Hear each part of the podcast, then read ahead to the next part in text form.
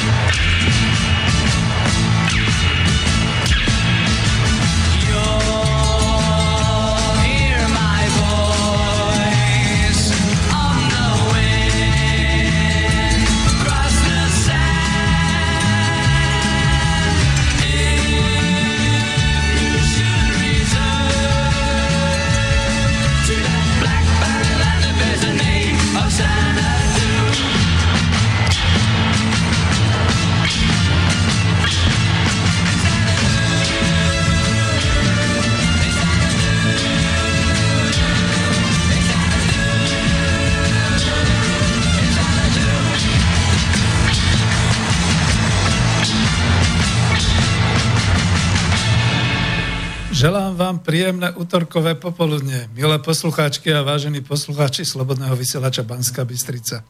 Z Bratislavského štúdia Slobodného vysielača Banská Bystrica sa vám prihovára znova raz Peter Zajac Vanka, váš dobrovoľný redaktor, technik a autor tejto relácie. Je horúci vrchol leta. Dnes, v útorok 31. júla roku 2018, tropické pre nás horúčavy 35 stupňov, ale v Bratislave som videl až 37. Zrejme to tie ukazovatele neukazujú správne, že? Čiže 35 a viac stupňov Celziovej stupnice tu dolu na juhu a možno aj 30 stupňov tam v Horskom Oravskom námestove pri Oravskej priehrade dávajú dôkaz, že je na čím sa pripraviť. Chcel som vás pôvodne privítať z horúcej krajiny, z Hendu alebo Xendu alebo podobne, tak ako je tá naša zvučka, ale odpustil som si to, pretože človek pomaly ani nevládze v tejto horúčave a vnútri v tých priestoroch, kde je tu možno aj 40 stupňov. No, my sme pripravení. Ak vy máte na svojich teplomeroch viac stupňov ako 35, alebo aj menej stupňov, my tu v Slobodnom vysielači Banská Bystrica štúdio Bratislava začíname vždycky včas. Nás nedogoniat. Už to opakujem. Nie, naozaj sa necítim byť žurnalistom, profesionálom, Nuž a ak to inak nejde, som tu sám a považujem aj dnešnú reláciu za takú moju autorskú a osvetovú. Vítajte pri počúvaní relácie Ekonomická demokracia číslo 94 s názvom Slovensko potrebuje ekonomický rozvoj a nie rast hrubého domáceho produktu. Áno, aj dnes je mojou témou hospodárstvo Slovenska. Tento raz chcem hovoriť o dopadoch klimatických zmien na slovenskú krajinu a na ľud, ktorý tu žije, ktorý obýva slovenskú krajinu. Rovnako však e, tieto klimatické zmeny zasahujú celú strednú Európu a režim, ktorý tu vládne, či už u susedov v Českej republike, u susedov v Maďarskej republike, v Polskej republike, nemá nástroje a schopnosť čeliť účinne klimatickým zmenám, rovnako ako náš režim. Ja zabudol som povedať, no režim aký? No hlavne teda spoločensko-ekonomický, e, pozostávajúci z toho popisu kto je vlastníkom a čím sa hlavne zaoberá ekonómia alebo ekonomika, to znamená rastom a ziskami, čiže návratnosťou kapitálu, do ktorého sa vkladá kapitál ako taký. Čiže výrobné prostriedky majú v rokách vlastníci, čiže kapitalisti, tí investujú svoj kapitál, chcú mať z toho zisky a všetko ostatné včítanie ľudských zdrojov sú pre nich iba zbytočné náklady, ktoré by bolo najlepšie ako zrušiť alebo eliminovať.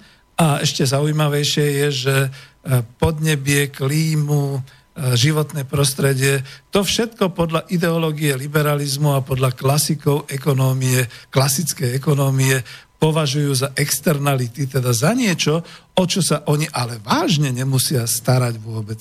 Takže v tomto režime nás e, našiel rok 2018, teda Slovensko, a ináč tu vládne teda po politickej stránke e, demokracia. No a tu sa odmlčím, pretože ja tu chcem hovoriť hlavne o ekonomických a podobných záležitostiach. Takže pri počúvaní našej internetovej relácie zdravím všetkých priaznivcov, čo nás budú počúvať naživo a všetkých, čo nás budú počúvať zo záznamu pri linkovaní cez maily a cez čo iné.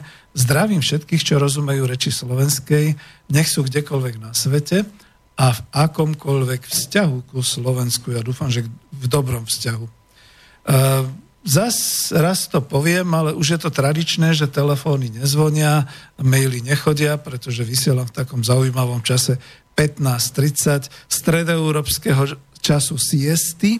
Áno, už by sme tú siestu mali na, zaviesť, keďže uh, je tu už taká klíma, taká stredomorská, taká prímorská, Takže tá siesta by mala byť od nejakej 11. až do nejakej tej 16. Takže som uprostred tej siesty a chápem, že nikto nezavolá, nikto nenapíše maily. Mne nejaké maily ešte predtým poslali, ale uvidíme, jak to bude. Nechajme sa prekvapiť. Takže po nejakej takej prvej polhodinke nech sa páči, stále je tu telefónne číslo 0950 724 963. Pozor, ak voláte mimo územia Slovenska, roaming a všetky takéto veci, nezabudnite k tomu pridať volačku Slovenska, Slovenskej republiky. Ale môžete aj poslať pozdrav alebo pripomienku, otázku, takže mailujte na studio zavináč slobodnyvysielac.sk prípadne ak počúvate cez web e, slobodný vysielač.sk tak kliknite na takú tú zelenú ikonku otázky do štúdia. A ja dúfam, že dnes všetko OK a v poriadku, v neporiadku som tu ja, živá ľudská bytosť pri 40 stupňovej horúčave, no ale nejak sa chladím a nejak som sa na to pripravoval, takže som vysprchovaný, chladený, e, mám tu vody, aby som to prežil nejako a pripravil som sa na vysielanie. Nakoniec, e, trošku to tak poviem, ja som vždy miloval detektívnu literatúru a napríklad taký ten, myslím, že Ellery Queen to bol, ktorý vymyslel toho detektíva Phila Marlowa. Od e, mladých liet som hovoril o tom, že a potom sa e, Philovi Marlovi prilepila na telo košela, pustil si ventilátor, pretože vonku bolo neznesiteľných 60 stupňov a e, hustá, e, jak sa to povie, E, teda taká vlhkosť a vnútri v budove bolo ešte viac a takto chladil a ten svoj chlad zapíjal uh, pohárom whisky, dobrej whisky, bourbon spolu s ľadom. No tak ja tu whisky s ľadom nemám, to by ma mohli potom niekde vnáka odkontrolovať a závrieť, že som popíjal počas pracovnej doby. Ale za to cítim sa asi tak podobne. No nechcem v tejto línii pokračovať, pretože film Marlow veľa vecí vyriešil, vždy našiel východisko z nejakej zlej situácie voči nemu a samozrejme odhalil zločincov a e, podielal sa na ich potrestaní. No ale tak ako nechcem naozaj v tom smere pokračovať, pretože film Marlow sa pohyboval najmä v oblasti Los Angeles a Kalifornie a, a potom, keď si predstavím, že v tom čase, keď to Ellery Quinn písal, bolo iba horúco, neskôr dnes už Kalifornia horí, horia tam nielen lesy, ale aj mnohé také tie kempy, plné teda tých bohatých obyvateľov a podobne, tak dúfam, že ako týmto smerom, týmito trendami nejdeme aj my tu na Slovensku, pretože naozaj už tých 35 stupňov až možno 40 je pre nás neznesiteľných. Všade okolo nás horia lesy, to znamená dolu na juhu Grécko, tie už sa uhasili, e, Španielsko, Taliansko už dohorelo, hore sever, e, Škandinávia, Švédsko horí, horia lesy a tak ďalej, tak človek si povie sakra, no dúfajme, že to nepríde k nám. Ale otázka na to potom znie taká ďalšia. Sme vôbec pripravení nejakým spôsobom riešiť túto situáciu v slovenskej spoločnosti a v našom výrobno-kapitalistickom režime v súčasnosti? Hm. No. Ilustroval som túto tému v avíze obrázkom, kde je v koláži vidno, ako sa doslova javy a potoky valia horami Tatier, tam, kde inokedy bývajú chodničky pre turistov či prte pre zvieratá ale stále sú to ešte hory, stojace stromy a živé stromy. Len ne preboha neprísť. To je nebezpečné. Dolu na tej spodnej obr- časti e, koláže je taký neidentifikovateľný obraz nejakej takej tej konštrukcie. Kostry priemyselnej opustenej konštrukcie zo železa aj s takými tými dierami v kostre. Už ja si to takto nejak predstavujem ako utečie v úvodzovkách zo slovenskej krajiny všetok ten automotív, priemysel a finančný kapitál, keď to tu zahorí tie lesy a keď tu už potom zostane taká nejaká čudná pustatina a zhorená krajina, ak sa staneme krajinou vyplavenou, vypálenou požiarmi a opustenou globálnym systémom. Asi tak, ako je to v oblastiach pásma púšti a pustatín v Ázii a v Afrike.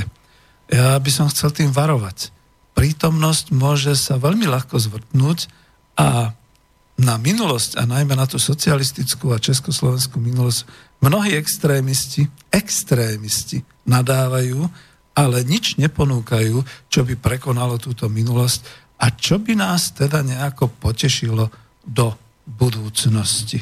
No a pretože si chcem oddychnúť a lognúť trošku minerálky, nepoviem jej názov, aby som nerobil propagáciu, tak pustíme pesničku.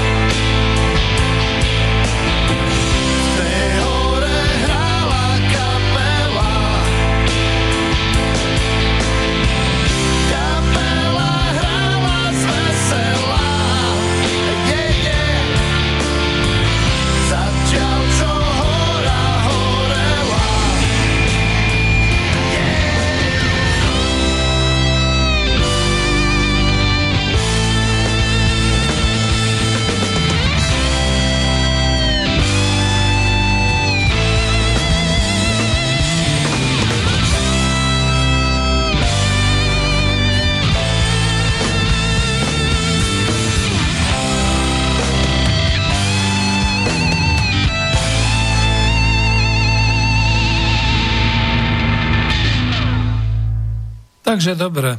No, čím som bol ovplyvnený pri príprave dnešnej relácie a čo som chcel teda hovoriť, to je to, že zaskočilo ma, lebo v tých horúčavách letných som skôr počítal, rátal po slovensky povedané, a rátal s tým, že sa môže stať a bolo veľmi reálne nebezpečenstvo požiarov, čo teda vôbec nie je nejako zažehnané, ale nejak si už musíme zvykať na to, že aj Slovenskom sa preženú smršte, tento raz ale smršte dažďové.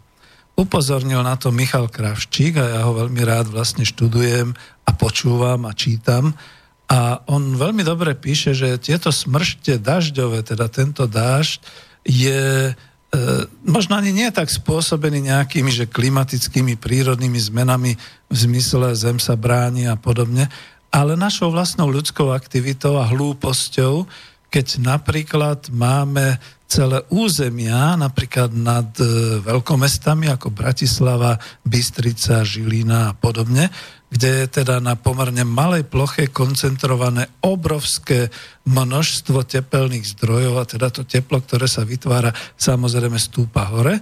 A potom tak, ako idú tie rôzne oblačnosti a dažďové zóny a podobne, tie sa týmto miestam vyhýbajú, respektíve sú okrajované, sú vytláčané, sú limitované.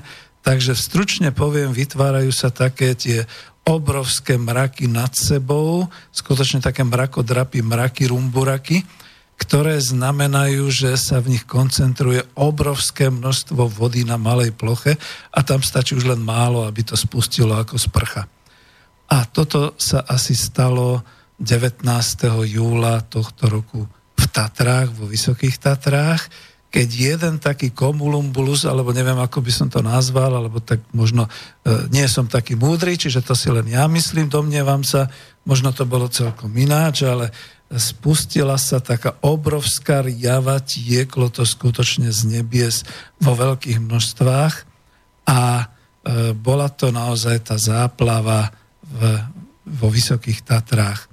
Mňa to znepokojilo, pretože si neviem predstaviť, keď som tak v miery a v pohode chodil, povedzme, s cérami po horách, oberali sme, e, čo ja viem, čučoriedky, alebo boli sme na malínach, alebo sme len pochodovali niekde tam po tých e, chodničkoch, že by sa zrazu spustil taký lejak, ktorý by prerástol až do takéhoto záplavového do také záplavovej katastrofy a že by nás to bolo strhlo, zobralo zo sebou a niekde by sme sa ukryli, ešte aj ten domček by zobralo zo sebou a tak ďalej a tak ďalej. Jednoducho ľudia, čo pozerajú radi katastrofické filmy, stáčilo im otvoriť okno v tom čase v Tatrách a zažili to priamo na vlastnej koži. A nie je to dobré. Naozaj to nie je dobré, čo nám to spôsobuje tu v strednej Európe. Čiže poviem to takto. Mimoriadná situácia v Tatrách, to citujem, čítam možno aj z pravdy, aby teda, keď to je v pravde, je to pravda. Mimoriadná situácia v Tatrách, vyliaté potoky, strhnuté mosty, desiatky evakuovaných. Situácia v súvislosti s privalovým dažďom a následným zvýšením vodných tokov na východnom Slovensku a vo Vysokých Tatrách ostáva naďalej nezmenená. To sa písalo 19.7. Citujem, desiatky profesionálnych a dobrovoľných hasičov vykonávajú v zatopených oblastiach protipovodňové opatrenia, odstraňujú prekážky z vodných tokov a odčerpávajú vodu zo zatopených miest, rodinných domov a pivnic. Približila aktuálnu situáciu Katarína Kryžanová z prezidia Hasického a záchranného zboru Slovenskej republiky. Najhoršia situácia bola v Starej Lesnej – hladina studeného potoka v obci Stará Lesná, okres Kežmarok. Neviem, keď tam niekto bol. Pamätáte si ten potvočik? Okolo toho potvočika občas bolo možné nájsť nejaký ten hríbik okolo toho potvočika, keď tam bola nejaká taká tôňa, smerovalo to tak potom vyššie do hôr, bolo možné zbierať aj čučoriedky. No, teraz si predstavte, čo to urobilo. Taký ten studený potok v obci Stará Lesná z odtiaľ museli v noci a vo štvrtok ráno, teda v stredu v noci, tuším 18. júla a vo štvrtok ráno, evakuovať desiatky ľudí. táto hladina už postupne klesala. Situácia je tam však podľa starostu Lubomíra Laufa naďalej vážna. To bolo 19. júla. Minimálne 10 objektov vrátane jedného hotela už voda zatopila a ďalšie stavby sú ohrozené. Citácia priamej reči, podmilo nám niekoľko mostov, niektoré z nich sú úplne zničené, takže sa nedá prejsť na druhú stranu. Aj kvôli tomu sme museli evakuovať ľudí, približil starosta zrejme starej lesnej. Najväčším problémom podľa neho je, že koryto rieky sa na niektorých miestach posunulo o 8 až 10 metrov a v podstate vytvorilo nové. No, prečo som to čítal a prečo som to dal sem do ekonomickej relácie Ekonomická demokracia číslo 94? Pretože to je o našej súčasnej situácii. Vláda sa hrdí a poprední ekonomovia s nimi že máme obrovský rast, sme úplnými tigrami v rámci Európskej únie a rast hrubého domáceho produktu 3,6, 4, a podobné veci a tak ďalej. No, neviem, ako... E, budú rátať aj tieto škody, ktoré nastali a ich vyčíslenie a možno aj zaplatenie poisťovacími spoločnosťami e, za príjem do e, hrubého domáceho príjmu? ako však domácnosti, nie? alebo podniky, alebo podobne. Kladiem to ironicky, lebo nie som o tom presvedčený, to je všetko externalita, to sa tam hádam asi ani neobjaví. No ale čo by sa malo objaviť, to sú náklady alebo výdavky, ktoré musel štát a vláda použiť na e, vlastne prácu a výkony hasického a záchranného zboru. Tak ako vidíte, no je to síce s tým spojené, ale dosť negatívne, čiže nejaká tá percentuálna výška hrubého domáceho produktu nič nehovorí o skutočnej situácii a o realizme e, tej praxe, aká je, pretože hm, aj toto sa ráta, tak dosť nehumánne povedané.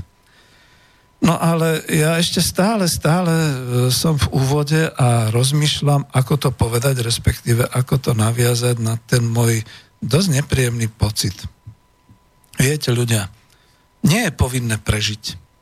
A o tomto vedeli všetky tie národy, keď sa im domovina menila na púšť, keď ich ekonomický a spoločenský systém už nedokázal vzdorovať prírodným zmenám alebo možno len koristeniu dobyvateľov. E, pozrite sa, vodná civilizácia v dnešnom Tajsku, tam, kde je ten krásny, odhalený až v 20. storočí E, palác, palácový komplex Angkor Wat. Veď e, tam to bolo o tom, že e, tá civilizácia, ktorá si tak vážila vodu, že vybudovala celý dômyselný komplex vodných kanálov, nádrží, tie dažde, ktoré tam boli monzómové, dokázali skrotiť, dokázali perfektne využiť pre rozvoj svoj, pre rozvoj polnohospodárstva, pre hygienu, pre všetky takéto veci, aby sa mali dobre. A nakoniec to skončilo tak, že sa začalo nejako vysychať. Ľudia, ktorí pomreli, ich následovníci už stratili schopnosť e, nejako budovať ďalšie kanále, stratili tú vedeckú, dalo by sa povedať, schopnosť vypočítavať a robiť všetko okolo toho, aby teda tú vodnú civilizáciu zachovali a celé sa to zrútilo, e, zaniklo, vymrelo, až to teda nakoniec pohltila džungla, áno, tam niekde aj ten Tarzan spolu s vlkmi a s tými opicami vlastne prežívali podľa Kiplinga. A tam aj niekde potom skutočne myslím, že e, po objavení e, našli ten nádherný celý palácový komplex. Ale je mnoho takýchto civilizácií, ja som už určite minule spomínal obyvateľov Veľkonočného ostrova, ale aj dávnovekých Babylončanov, Asírčanov a všetky ďalšie civilizácie. No a to je to, že my sa tu stále tak nejak utešujeme a vidím tých, e, ako ja to musím naozaj, naozaj tak nazvať, ignorantských inteligentov z rôznych politických strán, ktorí hovoria, tak čo sa nám môže stať, sem naozaj neprídu žiadne tie vlny tsunami, ani zemetrasenia, ani sopky tu nevybuchujú. Čo bláznite ľudia? No môže sa stať to, že vyschneme. Môže sa stať, že priebehu niekoľko dekád sa zmení úrodné a na prírodu bohaté Slovensko na, púšť, na púštnu krajinu a to práve vplyvom týchto klimatických zmien. A môže sa stať, že nás to spláchne všetkých. Doslova nás to spláchne, no zahynieme, no, potopí, však je o tom aj legenda o potopách sveta a to nemusí byť iba to, že celoplanetárne, proste jedna oblasť. A stredná Európa ako keby si z toho nič nerobila. My tu zápasíme o rast HDP, my tu zápasíme o demokraciu, o všetky takéto veci. To je veľmi krásne, ale v ekonomickom zmysle zbytočné. To by mala byť tá externalita a našim hlavným cieľom by bolo zachovať, no, no dobre, hej, to už by bolo v klube národohospodárov, ale zachovať hospodárstvo, ekonomiku e, slovenskej krajiny, E, v tejto chvíli Slovenskej republiky k tomu, aby tu naozaj našinci, ľudia, ľud mohli žiť. No a nechcem sa stiažovať, chcem aj ponúkať riešenia. Na teraz ako mi môže niekto vynadať, nie sú to žiadne riešenia Petra Zajaca v banku, ako sa niektorí sfanatizovaní, či už lavičiari alebo pravičiari domnievajú. To sú riešenia, ktoré mi poskytli, ktoré som naštudoval a ktoré sú na vedeckom základe e, spracované praktikmi aj akademikmi zo sveta. No a ja to kľudne otvorene poviem, žiaľ Bohu. Východný svet sa na tom takmer nepodiela, o ruských ekonómoch príliš toho neviem, aj keď som už minimálne jedného mal tu v Slobodnom vysielači a študujem jeho práce, ktoré sú ale skôr teda také tie globálne diplomatické a tak ďalej. Ale títo ľudia, títo znalci manažmentu, títo znalci západnej ekonómie, e, tam naozaj akože toto všetko tvrdia a to všetko vlastne sa mi darí zbierať v tých svojich prácach a snažím sa to nejako takto osvetovo popularizovať. Napríklad aj práve preto stále držím už 94. pokračovanie relácie ekonomická demokracia, aj keď mi je svetkom skutočne Boris Koróny, že po deviatej relácii som sa ho pýtal, že či už skončíme, či už e, vlastne, však už som vyčerpal to, čo som chcel asi povedať a vidíte, je toho už až 94 pokračovania a za každým slovom v každej z tých relácií si stojím. Takže tak je to. Na všetky tieto riešenia spracované takými týmito vedcami, praktikmi zo sveta, ktoré sú ale podporované už tvrdeniami našich odborníkov. Veď máme klub národospodárov Slovenska, ale aj e, mimo nich všeli, kde sa nájdú odborníci, napríklad aj ten Michal Kravčík a všetci ďalší, že mali by sme, e, profesor Husár, mali by sme hlavne orientovať hospodárenie v našej vlasti v Slovenskej republike na udržanie tých zdrojov a toho bohatstva, ktoré tu máme aby sme tu mohli žiť a nemuseli sa presúvať niekedy v budúcnosti o 100 rokov v utečeneckých vlnách niekam inak, inam, ak to vlastne všetko prežijeme. Tieto riešenia sú samozrejme dobre známe, len nie tej politickej síly, ktorá by to presadila a presadila by potom vládnu a zákonodárnu moc pre uskutočňovanie týchto riešení, pre výkon v hospodárskej, a spoločenskej praxi. No a tak to skúšam, no, tak hm, ja by som to tak povedal, teraz to tak zaironizujem, že manželka ma určite nebude chcieť počúvať, ani moje céry, tak, tak to pustíme sem do slobodného vysielača. No, takže tak. Ak sú našimi vzácnými zdrojmi hory, lesy, voda, ornica a pôda, potom potrebujeme hospodársky rozvoj zameraný na udržiavanie, ochranu a zveľaďovanie tohto národného bohatstva. A okolo tohto ekonomického rozvoja sme povinní vytvárať ekonomickú a spoločenskú víziu obyvateľov Slovenskej republiky a hospodárskú stratégiu zameranú na súčasnosť aj na budúcnosť. Ak sa stávame kolóniou, lebo nielen Ilona Švihlíková z Českej republiky hovorí o tom, že sa stávame kolóniou. Ja si to myslím tiež a mnohí ľudia, ľud slovenský už precitol a tiež si to myslí, pretože vidí, že na mzdy a na spoločenský rozvoj a na rozvoj všetkých týchto oblastí štátny rozpočet je stále nejaký taký, že nemá peňazí a sme zadlženou krajinou a podobne, ale pritom okolo nás tu frčí obrovské bohatstvo a obrovské peňazov vody idú do zahraničia, alebo sú aj tu, ale pracujú nie pre nás, ale pre cudzincov a pre globálne spoločnosti a podobne. Takže ak sa stávame takou kolóniou, mali by sme si dobre preštudovať históriu Afriky a Ázie. Aj preto apelujem na tvorcov toho ekonomického programu z Národnej konferencie, pretože ja už som im poslal taký nejaký, že poďme o tom proste hovoriť. Poďme spolu riešiť tú situáciu a zabudnime na naše politické orientácie. Veď v prvom rade ide o Slovensko. Ale apelujem aj na súčasné vládne zoskupenie sociálnych demokratov, národniarov a bugárovcov, teda tých, čo prechádzajú cez ten most e, medzi nami, medzi našimi národmi, národnosťami. Nech nie ste poslednou vládou, ktorá nevedela vytvárať svoje vlastné hospodárske celky a organizovať národné hospodárstvo nad bohatstvom Slovenska, ktoré tu ešte máme. Lebo žiadny rast v zmysle ukazovateľa HDP, hrubý domáci produkt, nie je, nechcem povedať, že akože želateľný, ale nie je až tak dôležitý pre nás, pretože to je pri realite, že nevlastníme vlastné podniky a hospodárske organizácie, pre, pri realite spotreby domácnosti v úvodzovkách, že teda rast maloobchodného obratu a obchodných tržieb štatisticky evidovaný pre územie Európskej únie s označením Slovensko. E, môže byť, e, ako to, keď prejde milión cudzincov, tak urobia takú obrovskú spotrebu domácnosti v úvozovkách, že sa z toho po.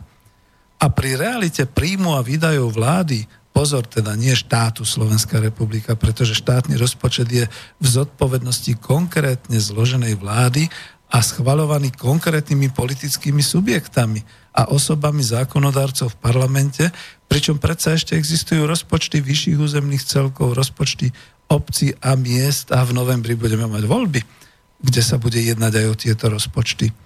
A nakoniec v realite finančného trhu v ovodzovkách, ktorý je vlastnený teraz v roku 2018 takmer dominantne zahraničnými finančnými inštitúciami, čiže bankami, poisťovňami, sporiteľňami. A to nemôžeme charakterizovať ako výlučne e, vlastnené, pretože ešte stále má štát aspoň nejaký ten podiel v Slovenskej záročnej rozvojovej banke a v Exim banke, teda exportno-importnej banke a má aj nejaké aktíva v Národnej banke Slovenska. Dnes filiálke to Európskej centrálnej banky, ktorá ECB je cedulová, lebo vydáva a určuje menu euro a to všetko spolu s rastom trhu vôbec nezodpovedá rastu materiálneho, finančného a spoločenského bohatstva občanov Slovenskej republiky. To by musel byť ukazovateľ známy skôr ako v úvodzovkách to poviem hrubý národný projem, príjem, hrubý národný príjem a to, čo by skutočne vyprodukovali hospodárske subjekty vo vlastníctve občanov Slovenska, by sa muselo volať hrubý národný produkt. Takže to všetko sa vyparilo a dnes v roku 2018, bez toho, aby sme skúmali, kedy presne, už nič také neexistuje. Máme HDP, hrubý domáci produkt, určený metodikou a smernicami hospodárskych komisí Európskej únie a to je asi všetko. Poučme sa, lebo ak sa stávame kolóniou globálnych síl, dobre si naštudujme, ešte raz to hovorím, hospodárskú históriu Afriky a Ázie. Takže takto.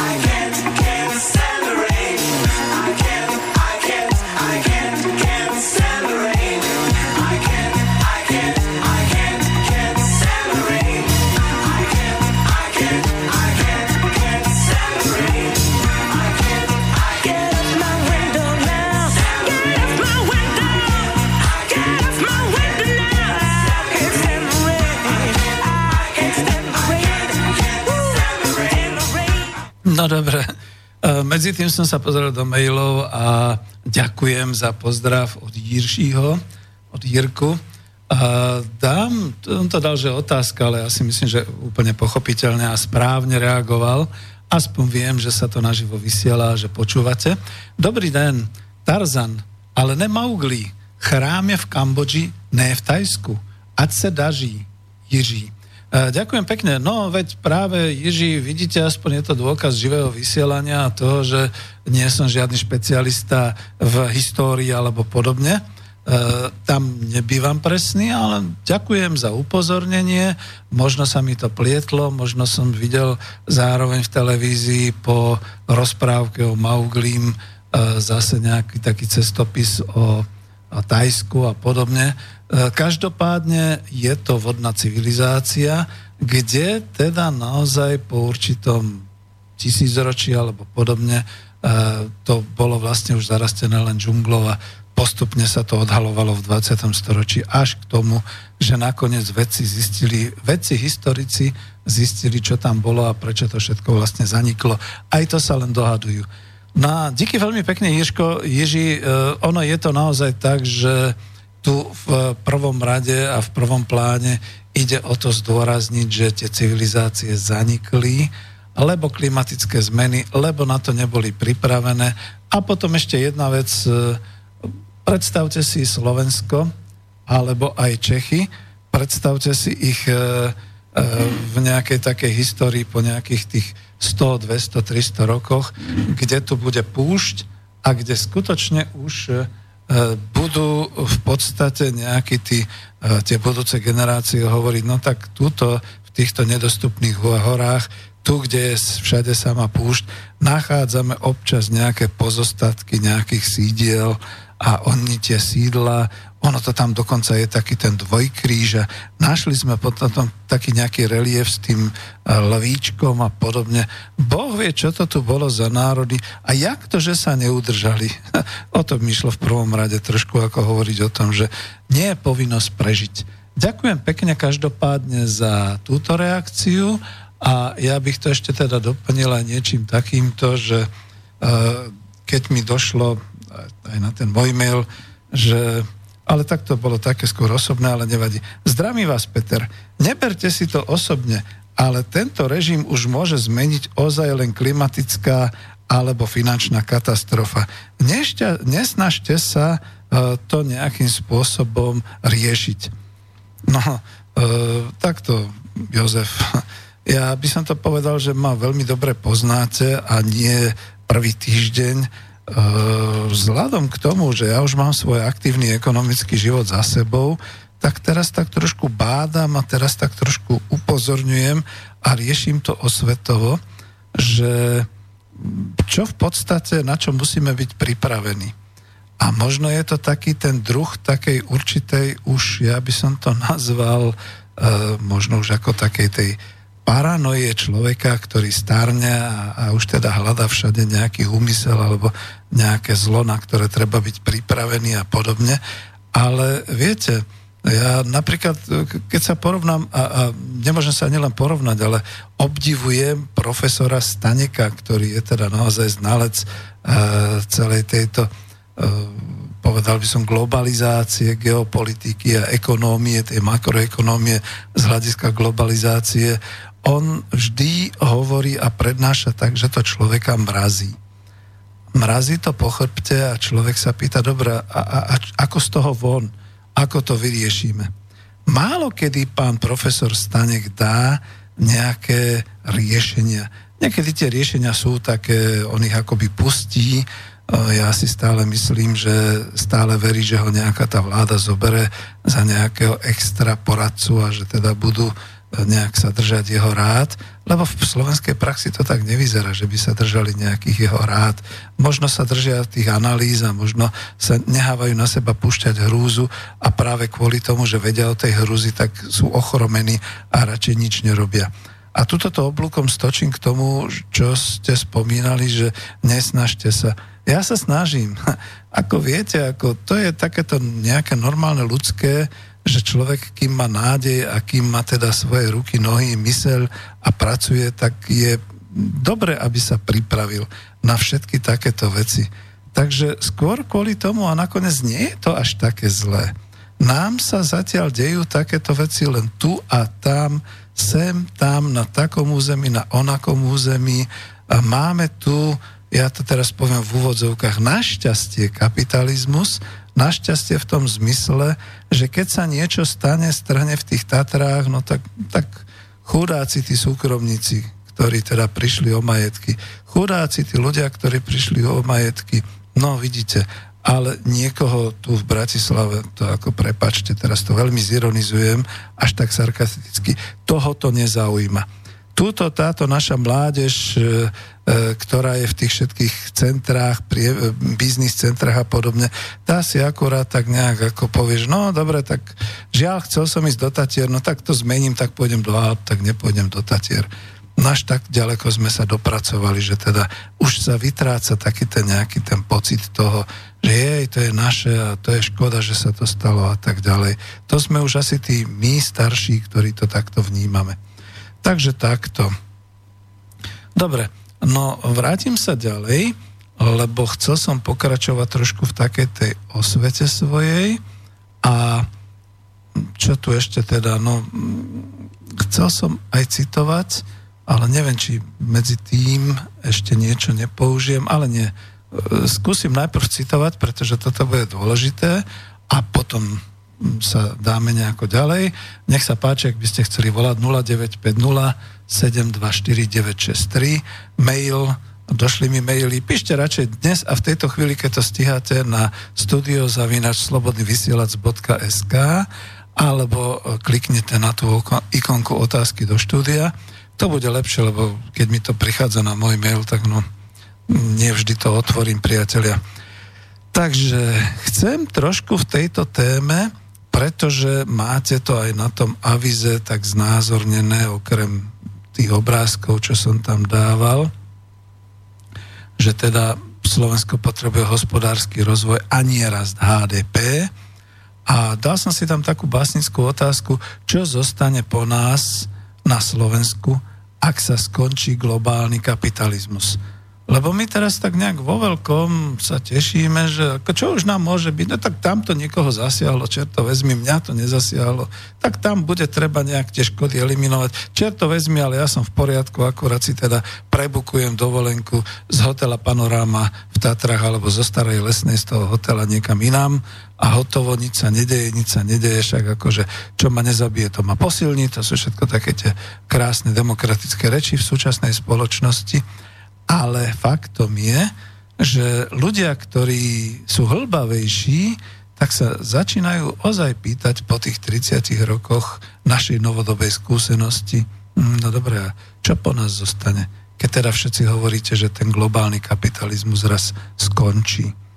A prečo potrebuje Slovensko tak nutne akurát, e, aby rástlo HDP, čiže hrubý domáci produkt, na ktorom sa v podstate už okrem pracujúcich, alebo teda okrem toho udržiavania administratívy ani nepodielame, alebo teda minimálne podielame svojimi firmami a v podstate e, ne, nemali by sme niečo s tým robiť, ako sa brániť voči tým klimatickým zmenám a podobne.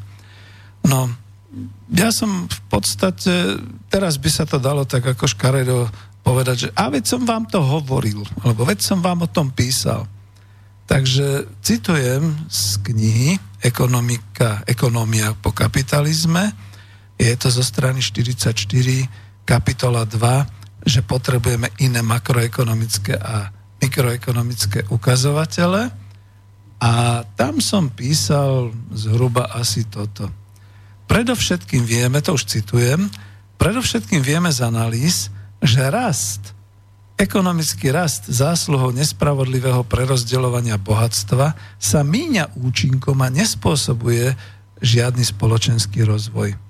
Pričom ekonomický rast hrubo deformuje, sa hrubo deformuje iba v prospech návratnosti súkromných investícií ako túto hlbokú ironicky povedané myšlienku, ktorú som napísal na tú stranu 44, si obhájim tým, že už dokonca ešte aj Piketty, slávny to autor toho kapitálu 21. storočia a podobne, sa ozval, že teda najviac doplácajú na toto rozdelenie bohatstva vlastne stredoeurópske krajiny a menoval tam Česko a Slovensko a Polsko a Maďarsko. Čiže krajiny Vyšegrádskej štvorky, keď sa to tak zobere, ale vlastne ako my vieme, že e, keby nemecký východ bol samostatnou krajinou, ako kedysi bola Nemecká demokratická republika, tak by to platilo asi aj pre nich, pretože naozaj sa tam dejú veci a nepomohlo ani tých 30 rokov zlúčenia dohromady do Spolkovej republiky Nemecko a podobne. Lebo všade tam sa vyznáva ten rast, a ja to musím ekonomicky povedať, ten ekonomický rast, ktorý je iba v prospech návratnosti súkromných investícií a len sem tam možno vďaka tomu, že sociálni demokrati kedysi pod vplyvom socialistických krajín, krajín prebojovali ten sociálny štát, čiže welfare state, takže iba v takom prípade a iba v týchto možnostiach sa ešte nejakým spôsobom nejaké tie musím to povedať naozaj odrobinky s výnimkou teda Nemecka prerozdeľujú v prospech teda ako štátu a do štátneho rozpočtu a oni z toho môžu povedzme čerpať ako Nemecko s prebytkou. No a tento rast, ekonomický rast, ktorý je zásluhou toho nerovnomerného a veľmi drasticky rozdeleného alebo rozdeľovania bohatstva sa už míňa účinkom a nespôsobuje ten spoločenský rozvoj, ktorý by sme potrebovali. A ja to teda budem ďalej hovoriť. Takže v tej kapitole rast ekonomiky alebo rozvoj hospodárstva treba sa rozhodnúť o tom, že potrebujeme tie makro- a mikroekonomické kritéria nové. Hovorím o tzv. spoločenskom riadení investícií. Čiže o ovplyvňovaní štruktúry výrobného dopytu. Viete, lebo keď už tak ako nikto nezruší trh ako taký, čiže vzájomnú výmenu výrobkov, tovarov a služieb, ale my si na začiatku povedzme, že chceme ísť okrem rastu ekonomiky a hlavne do rozvoja ekonomiky a spoločnosti a preto budeme musieť tieto ukazovatele úspešne redefinovať. Za situácie globálne otvorenej ekonomiky, to už citujem z vlastnej knižky, e, za situácie globálne otvorenej ekonomiky každej krajiny už kritérium ekonomického rastu definované ako hrubý domáci produkt neodzrkadľuje ani len spotrebu v danej krajine, ani vytvorené zdroje a ekonomické hodnoty zostávajúce v danej krajine, teda hrubý národný produkt – v ktorom by sa odrážala spotreba spoločnosti danej krajiny, ovplyvňovaná domácim dopytom po investíciách a od domácnosti. E, viete, tu dnes a teraz dám takú tú vsuvku, že e, viete, keby to boli colné územia, vlastne národné republiky sú ešte colnými územiami, ale sú zviazané tými nadnárodnými a globálnymi zmluvami, teda v rámci Európskej únie už neexistujú ako by clá. Vidíte, že teraz sa aj do, doha, dohadujú v rámci tej obchodnej vojny, že budú nie cla, alebo také cla, alebo onaké cla a podobne. Takže v podstate, pokiaľ sú takto uzatvorené hospodársky tieto ekonomiky, tak samozrejme, že tam sa potom dá elegantne a štatisticky vydokladovať a zistiť, ako je to s tým domácim dopytom, povedzme od domácnosti, čiže spotreba, alebo s dopytom po investíciách vlastných firiem výrobných, alebo teda vlastných hospodárskych subjektov. To už pre Slovensko je problém. Ja to uznám chlapcom, ktorí robia vo výskume a v analýzach, lebo ako dobre, máte nejakú firmu, ja neviem, použijem teraz blbý názov Slovenský kostci. Firma Slovenský kostci SRO je založená niekde, ja neviem, v Čadci alebo podobne a teraz ako až keď nahliadnete do jej do obchodného registra nahliadnete do nejakej tej vlastníckej štruktúry, ani tam to nezistíte, pretože Joško Pupúšik môže byť kľudne e, konateľom tejto spoločnosti a teda definovaný ako vlastník a ďalší traja, Marienka Pupúšiková, Vlasto Pupúšik a všetci ostatní budú takisto v podstate tam zapísaní, sú to Slováci ako Brno, takže je to slovenská firma a podobne ale až z rozvahy a z daňového priznania zistíte, že to je vlastne cerská firma nejakej nadnárodnej spoločnosti e, sídliaca niekde dajme tomu v daňových rajoch niekde v takom prostredí a nejaký Gintirulis, Mitirulis alebo aký to vlastní a týmto ľuďom vlastne vypláca nejaký ten ich, nejaké to palmáre a niečo podobné za to, že sú takými bielými koňmi a že oni to teda na Slovensku organizujú a to robia.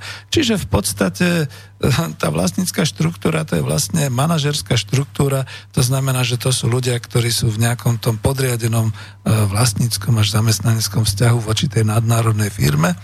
No a táto nadnárodná firma, keď zistí, že tá domáca firma má nejaké také pekné, nejaké, nejaký ten hospodársky výsledok, tak ten zisk, alebo proste aj takými tými, čo sme sa bavili s doktorom Marmanom a čo máme teda aj na ekonomickej demokracie, tými transferovými oceňovaniami a tými platmi, platbami, vytiahne si z tejto slovenskej firmy, čo len potrebuje a potom tu hovorte niečo o tom, že to je slovenská firma, že to je spotreba v slovenských investíciách a tak ďalej a tak ďalej. Máte to totálne skreslené a to som použil len taký jeden malý, maličký príklad. Budem ďalej citovať, pretože v tej knižke to mám tak trošku slušnejšie, vedeckejšie popísané. Má pravdu Švajkart, že ak bude fungovať spoločenská kontrola nad investíciami, tak každá spoločnosť, ak si chce udržať technologickú a ekonomickú dynamiku, musí každoročne vynaložiť určité množstvo spoločenskej práce a prírodných zdrojov na vývoj a zavádzanie nových technológií ako aj na rozširovanie výroby statkov a služieb zodpovedajúcich vysokým nárokom. E, ako to teda zadefinovať? Švajkart ako filozof sa tam pýtal nás, ekonomov, že e, teda keď bude fungovať spoločenská kontrola nad týmito výrobnými investíciami do ekonomiky a tak ďalej, tak potom v podstate všetci vlastníci, tí vlastníci v danom štáte, v danej krajine, a ja teraz hlboko odbočím od toho lavicového názoru, že to musia byť iba zamestnanecké samozprávy a iba družstva, že to budú nejaké národné podniky, že to budú štátne podniky, občianské podniky a podobne. Veď tí budú mať záujem na e, vynakladaní určitého množstva spoločenskej práce a prírodných zdrojov na ten vývoj a zavádzanie nových technológií a preto si budú vlastne e, šetriť a investovať. To znamená, že tam teda potom bude nejaký ten rozvoj, ktorý je potrebný a bude to treba kvantifikovať a, merať iným spôsobom ako v súčasnosti HDP, respektíve iba v tom čase by to HDP malo aké také oprávnenie. No a potom tam píšem ďalej, že citujem, a ak potom vysvetľuje, že bude vytvorený inštitút zbierania finančných zdrojov cez verejné investície alebo cez verejné investičné fondy na globálnej, regionálnej, národnej úrovni, čiže rozumie po slovensky štátnej úrovni až miestnej úrovni, a tieto procedúry prerozdeľovania finančných zdrojov cez sieť verejných bank budú regulované, potom môžeme pokojne predkladať prekladať pojem spoločenská kontrola nad investíciami tým druhým významom v angličtine a to je to spoločenské riadenie investícií. A tu sa zastavím, že viete, ako ten liberálny, tá liberálna ideológia, a už to dneska mnohí hovoria, že pozor na to, naozaj je to liberálna ideológia, je to ideologický vplyv na ekonómiu sveta, na ekonomiku každej krajiny. A tuto to vlastne bolo definované, že oni povedali, to všetko trh zariadi, neviditeľná ruka trhu a tak ďalej. No z neviditeľnej ruky trhu sa vyvinuli globálne korporácie a, a vlády, ktoré majú moc nad takýmito korporáciami, alebo naopak zase opačne, korporácie majú moc nad týmito vládami a riadia tie svoje investície po celom svete vo svoj egoistický a súkromný prospech, teda na zvyšovanie ziskov a tak ďalej. Nebolo by to nič, keby to bolo s určitými rovnako e, veľkými prínosmi pre danú krajinu a pre dané obyvateľstvo, ale tak to nie je. Čiže potom to spoločenské riadenie investícií alebo verejná kontrola investícií alebo kontrola nad investíciami znamená, že ak tu na Slovensku budú národné podniky, budú štátne podniky alebo neviem, ako to všelijako nazveme, tak tam budú naši ľudia, ktorí budú rozhodovať o tom, či sa usporí, či sa vytvorí nejaký balík, akumula, naakumuluje nejaký balík doslova na investície do budúcnosti na to, aby sa zainvestovala a aby sme túto vlastne v podstate mohli tak makroekonomicky povedať, že v tejto chvíli ten hrubý domáci produkt má zmysel, ale dokonca by som povedal, že sa bude meniť zmysel toho hrubého domáceho produktu pretože ten už nebude iba o raste a o tom, že teda z toho si vypijeme svoje zisky, ale bude o dlhodobých rozvojových programoch. E, ja som sem písal do knihy, že nakoniec obdobne predsa v Európskej únii už funguje a to dlhodobo a nakoniec pozitívne prerozdeľovanie fondov, z ktorých pociťuje mnoho krajín a regiónov aj miestnych komunít úžitok v oblasti rozvoja a tento rozvoj je vlastne dlhodobo plánovanou spotrebou ktorá ovplyvňuje dopyt. Bral som to čiste ekonomicky, pretože naozaj je to tak, že eurofondy, ktoré sú plánované, schvalujú sa a štáty z nich teda čerpajú a prerozdeľujú tie fondy na rozvoj nejakých tých miestných e, komunít, regiónov a, a vlastne ako cel, niektorých oblastí toho rozvoja v krajine naozaj spôsobujú, že toto nie sú až tak ziskové záležitosti, ale že to sú skôr také tie dlhodobé rozvojové záležitosti.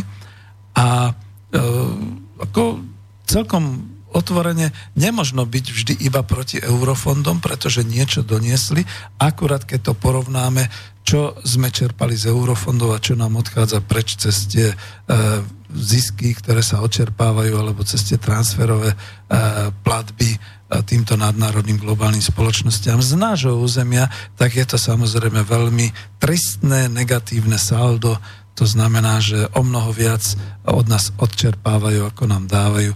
A tie pozitíva sú, no napríklad, ako viete, v tej televízii sa ukazovalo, že iba vďaka Európskej únii máme nejaké vylepšené tráte železničné a podobne. Ja by som pripojil iba vďaka Európskej únii, napríklad veľmi konkrétne poviem, po celom tom území skrachovaného a zaostávajúceho a rozpadávajúceho sa areálu kúpelov Korytnica fungujú nejaké cyklotrasy, na ktorých môžu prešviehávať nejakí tí športovci, ktorí vlastne ako prídu na dovolenku svojimi bicyklami a teraz tie euro trate sú vyšperkované, sú vymyslené, sú zdokladované a tak ďalej. Môžu si tam hrať geocaching a všelijaké takéto mládežnické hry 21. storočia. A napriek tomu to samotné územie e, je zdevastované a to samotné územie e, je v krachu, respektíve ako tá hospodárska organizácia, ktorá by tam mala fungovať, popri týchto cyklotrasách a podobne vlastne nefunguje. Takže to je aj trošku o tom, že keď si tak porovnáme prínos eurofondov k hospodárstvu, k ekonomike Slovenska, tak je to ako dosť slabé. Takto by som to povedal. No a tam som dával ten príklad na odlišnosť rastu od rozvoja. Uh, žiaľ Bohu, to bolo v roku 2015, dal som ten príklad, ktorý sa stal medzi tým takmer skutočnosťou a veľmi ma vystrašil. Kľudne poviem, veľmi, veľmi ma vystrašil. Lebo som písal doslova, citujem, ak by napríklad na našom Slovensku vyhoreli celé hory, namiesto lesov zostanú prázdne holiny, hory plešaté bez lesov, cez ktoré by sa prívalové dažde menili na vraždiacu vlnu povodní po každom lejaku, čo by sa zdalo, čo by sa stalo? No a potom ma vyplašilo, že sem tam niečo začalo horeť v lete, pre Boha živého. Naozaj, keby som bol mladší, tak idem robiť požiarníka. A hlavne ma vyplašil potom ten lejak, to splavenie, e, doslova povodeň vo Vysokých Tatrách, tak vysoko a povodeň, kde sa teda prívalové dažde našťastie ešte nezmenili na vraždiacu vlnu, aj keď zahynul jeden človek počas e, tejto záplavy vo Vysokých Tatrách, spôsobil nesmierne škody a otriasol každým vlastencom, pretože naozaj je to tak.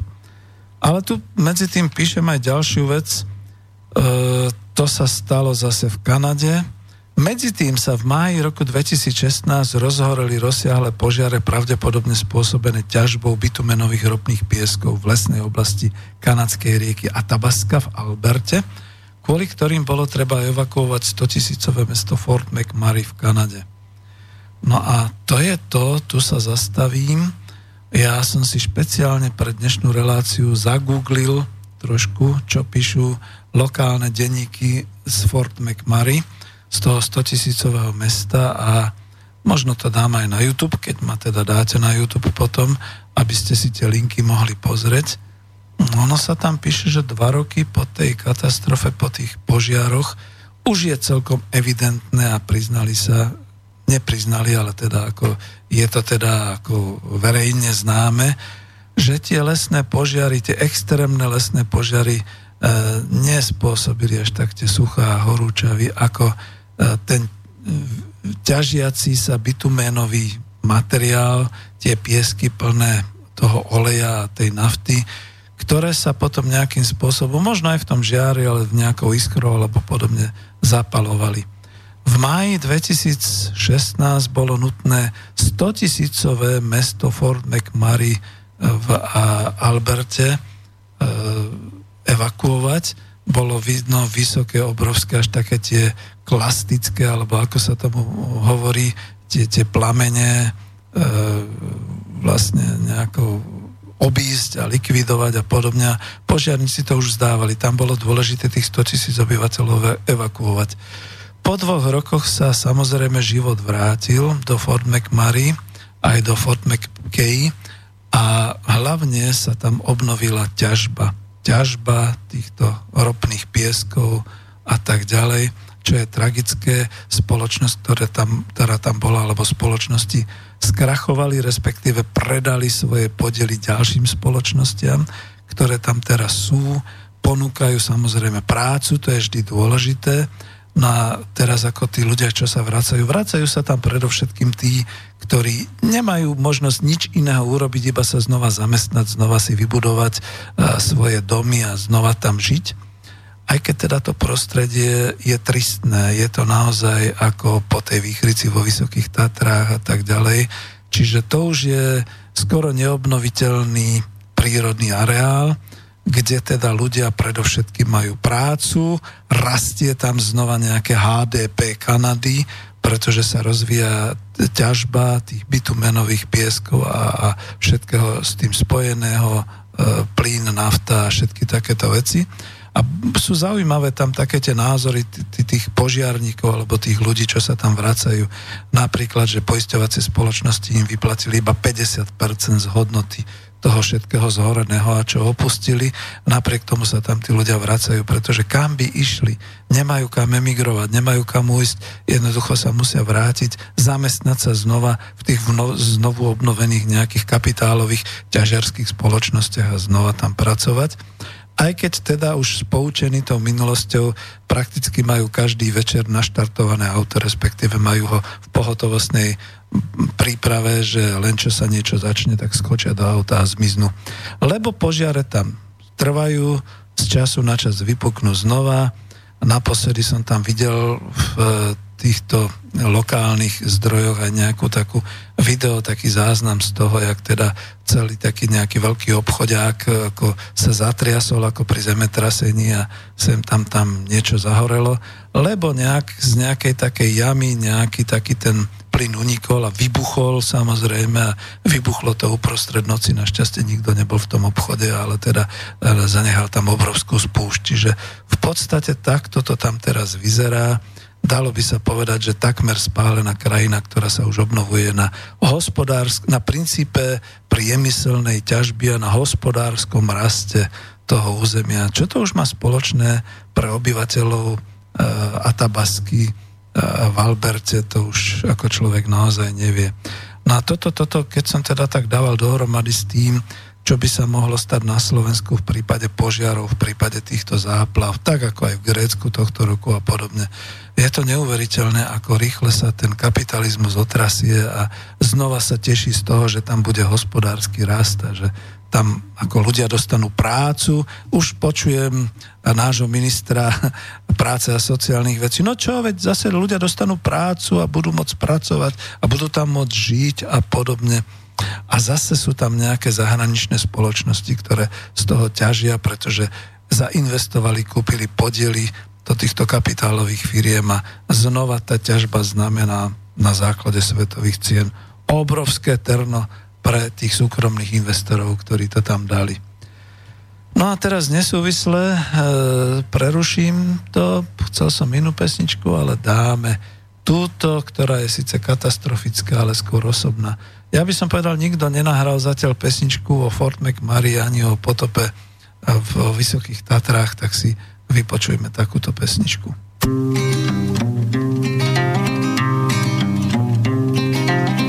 My čekali jaro a zatím přišel mráz.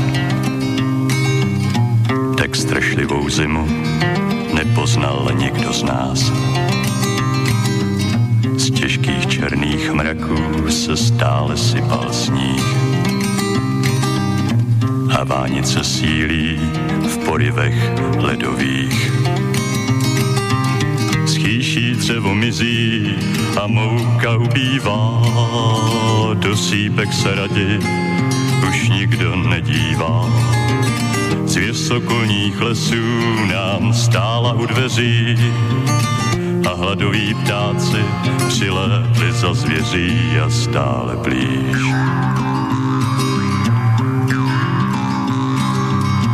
jednoho dne večer, to už jsem skoro spal, když vystrašený soused na okno zaklepal. Můj chlapec doma leží, v horičkách vyvádí. Já do města bych zajel, doktor snad poradí. Půjčil jsem mu koně a když sedlo zapínal, Dříve než se rozjel, jsem ho ještě varoval. Nejezdi naší zkratkou, je tam velký sráz a v téhleté bouři tam snadno zlámeš vás, tak neriskuj.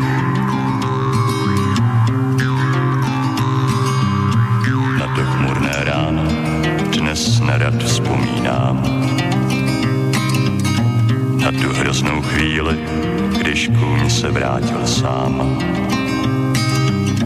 Trvalo to dlouho, než se vítr utišil. Na sněhové pláně si každý pospíšil. Jeli jsme tou zkratkou až k místu, které znám, kterým bych té noci nejel ani sám. Pak ho někdo spatřil, jak leží pod strázem.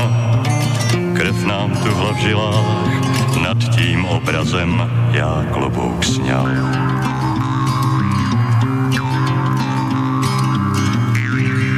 Někdy ten, kdo spěchá, se domů nevrací.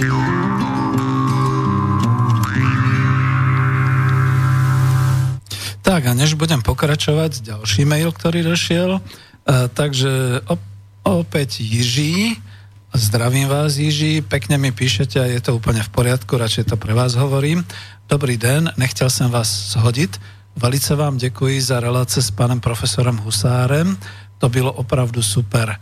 Nešlo by udělat relaci o tom, jak se Jugoslávie postupně v 80. letech e, dostávala do ekonomické krize, která postupně byla zneužita politicky a přešla do občanské války? s pozdravem Jiži. E, nie, nie, to je v poriadku. Ja si uvedomujem, že niekedy mám také nepresnosti, lebo však ako síce sa snažím tú reláciu vždy si pripraviť, dokonca aj píšem si niekedy texty a niekedy vidíte aj teraz, ako uh, citujem a všetky takéto veci, snažím sa teda dávať aj tie podklady a niekedy to človeku ujde, E, skutočne, ale to je úplne v poriadku. E, mňa skôr mrzia také veci, to teraz sa posťažujem aj vám, že existujú tu takí tí lavičiari, ktorí sa zgrupujú okolo časopisu DAV2 a podobne a ako ja neviem, to ako e, ten nedávno som mal také, že doslova som to pocitoval, ako keby tí chlapci akože snad žiarlili, že ja niečo viem a že teda ich furt podpichujem, že poďte niečo do praxe, nepíšte len o tej minulosti a nestiažujte sa a robte niečo, lebo nie som sám v tom, tam máme aj ďalších členov aj toho nášho spolku národohospodárov a oni ako keby chceli pichať perom do oka, že akože vy ste zlí, vy sa len hádate a podobné veci. Ja si myslím, že všetci títo chlapci, či už je to extrémne zľava alebo sprava, predovšetkým nemajú výchovu oni nevedia a nedokážu obstáť, alebo nedokážu teda ustáť, v češtine by som povedal, teda obdržať a spracovať kritiku, alebo teda nejakú takú polemiku a podobné veci, aby hneď nekričali, že cenzúra, nedemokratické, diktatúra zvola a podobne. A pozorujem to naozaj u mladých extrémistov zľava aj správa, to je stále rovnaké. Takže nie, mne to nevadilo, skôr ma to upozornilo na to, že keď teda idem do relácie, mal by som si pozrieť aspoň niekde, ako to je presne s tými civilizáciami, ktoré hovorím, ale nie sú sami, ono ich je tu veľmi veľa a keď to chcete uviezť len ako taký bočný argument, tak naozaj samozrejme človek to nevníma.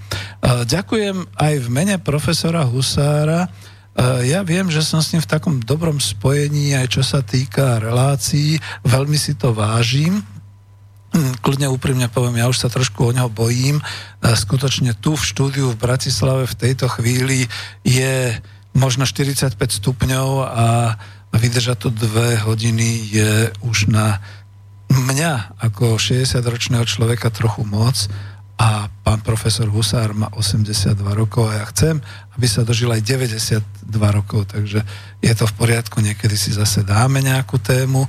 Vážim si aj to, čo sme hovorili o tej sérii, e, ktoré sme mali e, o, o teda to, to, to, to, tej osvete o makroekonomie a v tej relácii o Juhoslávii to bol taký prvý nástrel, ja som využil, že má jednu kapitolu v tej svojej knihe aj ekonomia je veda o Juhoslávii a o tom, že zažil zmenu socializmus v Juhoslávii a pracujem na tom, aby sme e, spolu s ďalšími, alebo aby som mal aj nejakého hostia. Nech sa páči, ak niekom viete, pošlite mi nejaký ten kontakt alebo informáciu. A chcel by som hovoriť, lebo teraz ma to tak nejak začína zaujímať, že ako to vlastne bolo. My už vieme, ako to bolo u nás ale ako sa teda tá Jugoslávia v tých 80 rokoch a koncom 80 rokov dostala do ekonomickej krízy, keďže to bol iný typ socializmu a e, predpokladám, že to bol viac ten samozprávny typ socializmu. E, možno aj kvôli tomu, aby sme sa vyvarovali nejakým takým tým nástrahám a mínam, ktoré kládli napríklad e, banky alebo teda zahraničné spoločnosti, ktoré kľudne poskytli úver, ale potom požadovali a vymáhali ich splatenie, možno predčasné splatenie, možno iné veci, alebo jednoducho zakonkurovali e, tým spôsobom, že e, tam sme to už spomínali o tej Oslávii, že vlastne oni sa hlavne snažili a boli na trhoch tých krajín tých e, neangažovaných, teda tých tretich krajín a tam ich brali vážne, tam skutočne boli veľké obchody. Niečo podobné ako dneska Čína má v Ázii a v Afrike, tak to isté vlastne ako boli vtedy juhoslovanci. No a ako sa to odohralo a ako to skončilo, no to je presne to, čo by ma zaujímalo. Tak ďakujem pekne za inšpiráciu, budem hľadať a medzi tým teda ešte, než sa pustím do pokračovania tej témy, bolo to tu také, že e, skoro to až navezuje. Myslíte si, že za socializmu by sa tieto klimatické zmeny neodohrávali?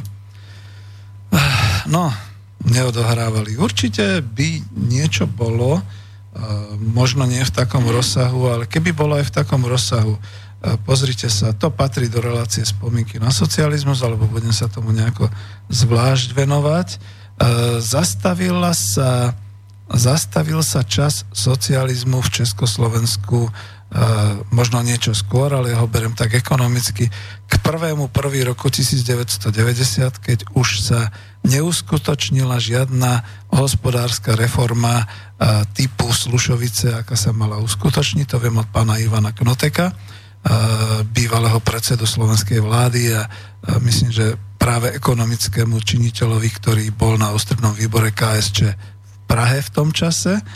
A minister financí Československej socialistickej republiky Václav Klaus vtedy vyhlásil rozpočtové provizorium pre rok 1990 a predstavte si, čo by dnes znamenalo, keby si nejaký minister financí v súčasnosti dovolil vyhlásiť rozpočtové provizorium. Ja myslím, že by on musel skočiť z toho mrakodrapu, kde má sídlo a, a, a spáchať sebevraždu, lebo to by mu už dneska nikto nedovolil. Takže takto to bolo. No a potom nezabúdajte, že to mala štartovať 9. 5 ročnica. Ja som si to medzi tým rýchle vypočítal tie 5 ročnice, čiže dneska by sme boli asi už v 13. 5-ročnom pláne a v tomto 13. 5-ročnom pláne by pravdepodobne spoločnosť, vidíte, práve teraz to zneužijem, tými riadenými celospoločenskými investíciami bola pripravená aspoň na tie klimatické zmeny, ktoré sa dali predvídať, predpokladať a niečo by bolo už e, organizačne a aj výrobne a podobne zvládnuté. Pravdepodobne by e, bol zdokonalený závlahový systém, dneska už na úrovni počítačov, bol by zdokonalený taký ten systém zavodňovania možno aj lesných a horských e, areálov, to znamená, aby sa tam nemohol vyskytnúť požiar. Pravdepodobne by bolo množstvo pracovníkov preškolených práve v tých službách záchranných, protipožiarných a, možno celý priemysel by sa tým smerom orientoval. Takže toľko k tomu, že ja si nemyslím, že by sa tie klimatické zmeny neodohrávali, ak je to teda nejakým spôsobom takýto vývoj celoplanetárny ale boli by sme na to minimálne oveľa lepšie pripravení ako v súčasnosti. No a vidím, že ďalšie niečo prišlo, neviem či mne, ale nie, to neprišlo mne, takže ďakujeme. Takže skúsim pokračovať e, tam, kde som e, skončil. To znamená, e, v podstate citoval som z tej svojej knižky či radšej ekonomický rast alebo ekonomický rozvoj. E, vlastne som obhajoval, prečo ekonomický rozvoj a že by to teda bola naozaj tá kontrola investícií, ktorá by nám to umožnila, verejná kontrola investícií. Uvádzal som ten príklad slovenských hôr a e, Atabasky, e, horiacich lesov v kanadskej oblasti Alberta. A budem teraz ako citovať ďalej z knižky. Okrem toho, že by sme potrebovali vysoké finančné náklady na záchranárske práce pri každom lejaku, keby sa spustil na Slovensku, na Slovenské hory, pretože na Slovensku nie je miesta, kam presťahovať obyvateľov spomedzi hôr. Tu sa zastavím a preruším citáciu. Vidíte, to je presne tá odlišnosť od toho kanadského Fort McMurray. Oni ich vysťahovali. Ale aj tam nakoniec tí ľudia zistili, že po vysťahovaní sa stávajú utečencami, migrantami vo vlastnej krajine, kde sú odkázaní na nejakú pomoc a na nejaké takéto veci a keď chcú zarábať a keď sa chcú vrátiť, musia sa znova vrátiť uh, do toho priemyselného centra, znova uh, do tých ťažiarských spoločností. A, a z toho mála, čo im vyplatili poisťovacie spoločnosti, si musia znova budovať svoju domovinu a očakávať s hrôzou každé praskanie, každé pukanie v noci alebo taký výbuch, ako sa, aký sa odohral vo februári tohto roka a utekať. A mať naozaj pripravené auto, sadnúť do auta, evakuovať sa veľmi rýchle, pretože už sú poučení. Na tuto na Slovensku naozaj nie je miesta, kam presťahovať obyvateľov spomedzi hôr, ak je Slovensko takou hornatou krajinou bude potrebné, to už citujem ďalej, bude potrebné obnoviť lesy, ak sa stane niečo také ako vyhorenie alebo záplavy. Bude e, potrebné dostať tak prírodu do predchádzajúcej rovnováhy. Nebude to záležitosť jedného fiskálneho roka, o tom ide ako ekonómovi. Nebude to záležitosť jedného fiskálneho roka ani 5 či 7 ročného plánu. O tom sme sa už v ekonomickej realite kapitalizmu na Slovensku žiaľ presvedčili. Musel by to byť a teraz tu citujem, projekt rozvoja presahujúci možno i 20-ročné obdobie a kritéria investovania finančného kapitálu budú zlyhávať, pretože nebudú zabezpečovať ekonomický rast v zmysle kapitálovej návratnosti investícií a už vôbec nie rast HDP v danom či nasledujúcom roku. Ak však dlhodobý projekt zalesňovania a obnovy prinesie rozvoj spoločenský, ekologický i ekonomický, zabezpečí stabilitu pre obyvateľov regiónu okolo hôr, pracovné príležitosti aj bezpečnosť okolia hôr, potom to znamená, že to je tá cesta, to riešenie, ktorým sa máme vydať. Citujem, vysoké náklady, ktoré by ničili štátny a miestne rozpočty v bežných fiskálnych rokoch, by museli byť hodnotené inými kritériami, a to kritériami trvalo udržateľného života a rozvoja. E, tuto odbočím, e, skomentujem si sám svoju citáciu, že viete, to je presne to. Ak vidíte, že čím ďalej, tým viac sa všetky obce a kraje až vyššie územné cel, celky navezujú na dotácie, na štátnu pomoc, keby len tí, ale dokonca aj podnikatelia, farmári a stavebníci a stavebné firmy a podobne. Čím viac sa navezujú na eurofondy a na pomoc, tým menej sú schopné samostatne rozhodovať, riadiť svoje investície a, a samostatne existovať.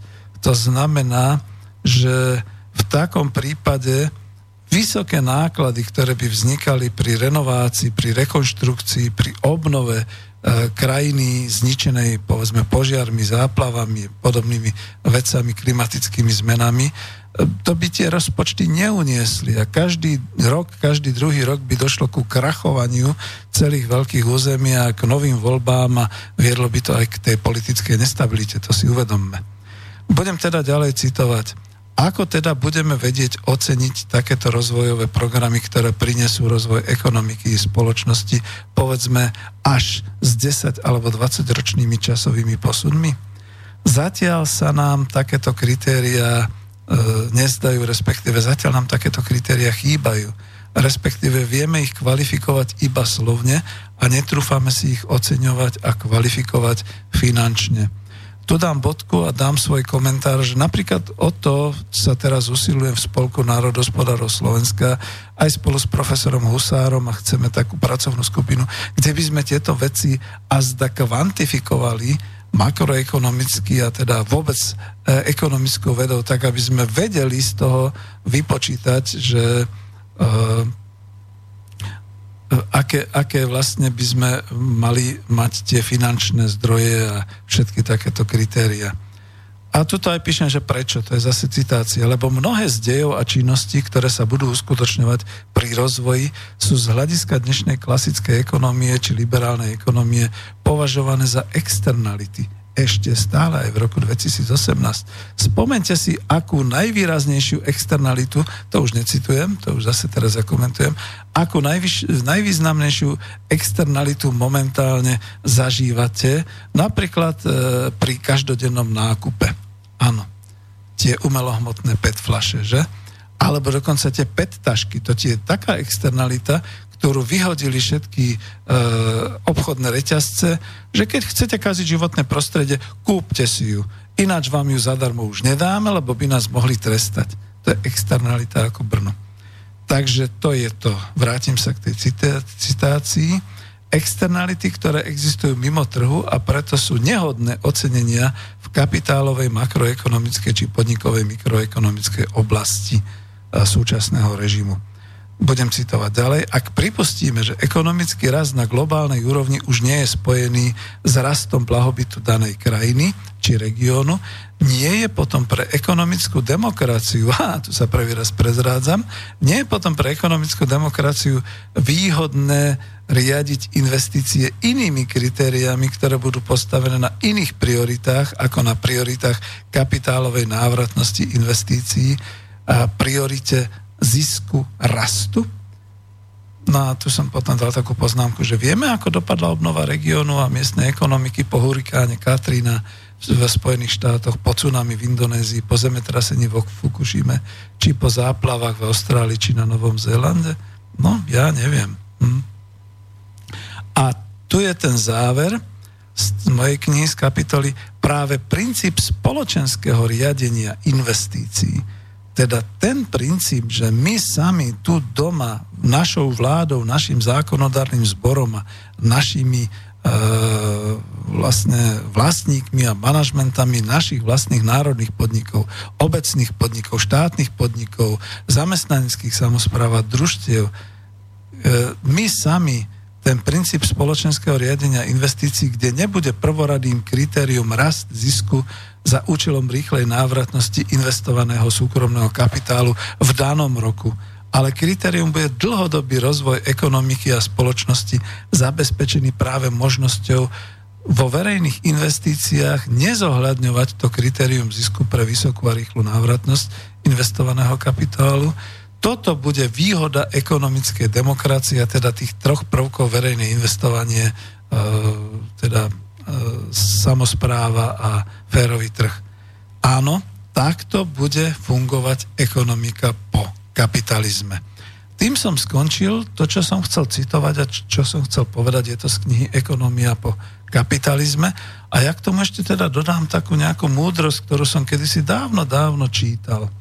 A to je asi už moja parketa, pretože naozaj som v dôchodkovom veku a aj keby som rád robil alebo podnikal, už tomu teda asi sa nikto neodhodlá, že by sme to spolu robili.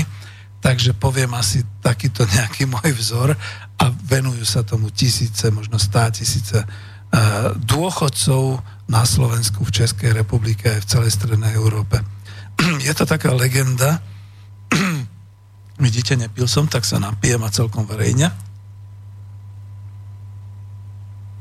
Napíte sa aj vy v týchto horúčavách. Konec reklamy. Je to taká legenda, ktorú som čítal niekde, že kde si vo Švajčiarsku, eh, keď teda bola, myslím, že to bola ešte že prvá svetová vojna, stretol taký mladík starého pána, ktorý teda eh, v tej chate horskej, kde bol, si pripravil z takej veľkej krabice alebo truhlice eh, žalude a teda ráno, skoro ráno zabrieždenia sa vybral do terénu do tých holín a potom, keď ho ten chlapec stretol, tak videl, že e, svojou palicou vždy zapichol do zeme, hodil tam žaluť, naplul na ňo, zase ten žaluť trošku ako priklepol, zakryl zemou, podišiel pár krokov, znova taký žaluť tam hodil, znova zopakoval celú tú operáciu a takto pochodoval po celej tej stráni, po celej tej holine. A keď sa teda stretli potom znova na obed v chate, tej horskej chate, tak sa mu prihováral ten chalán asi takto, že čo to robíte? A on hovorí, prechádzam sa.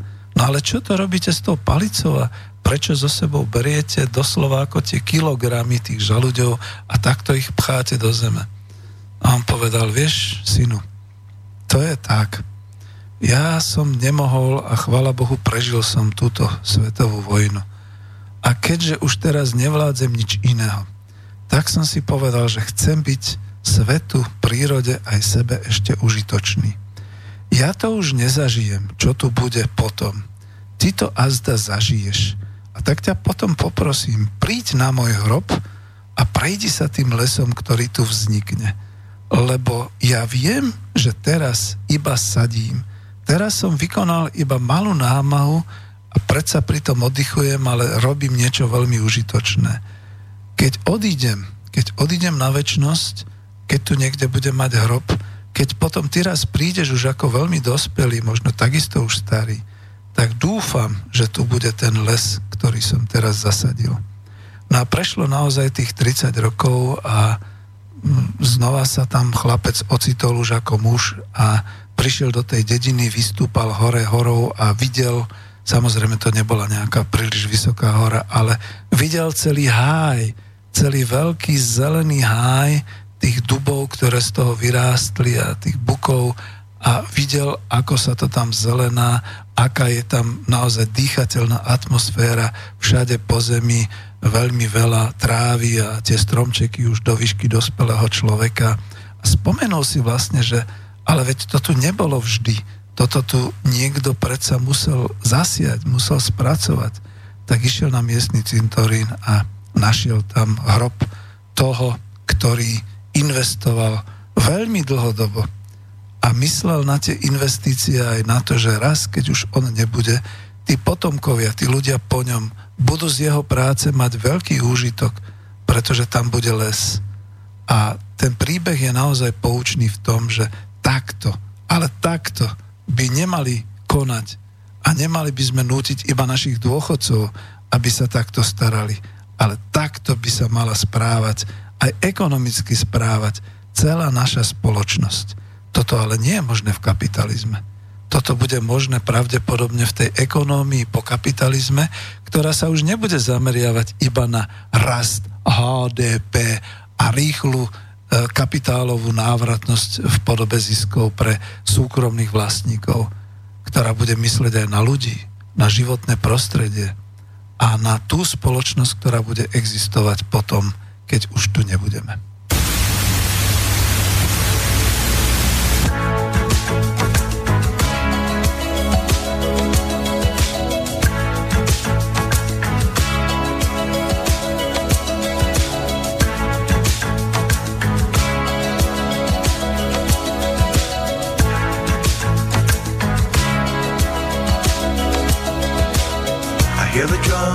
Echoing tonight. And she hears only whispers of some quiet conversation. She's coming in 12:30 flight. The moonlit wings reflect the stars that guide me towards salvation. I stopped an old man along the way find some old forgotten words or ancient melodies. He turned to me as if to say, Hurry, boy,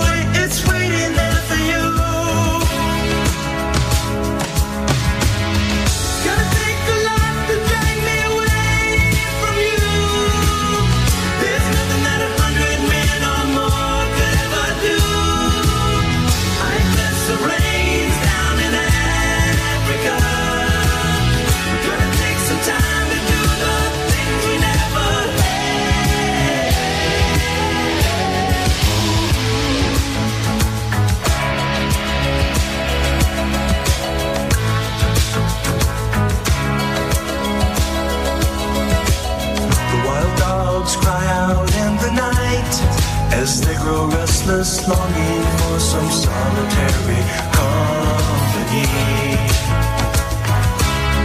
I know that I must do what's right, sure as Kilimanjaro rises like Olympus above the Serengeti. I seek to cure what's deep inside, frightened of this thing that I've become.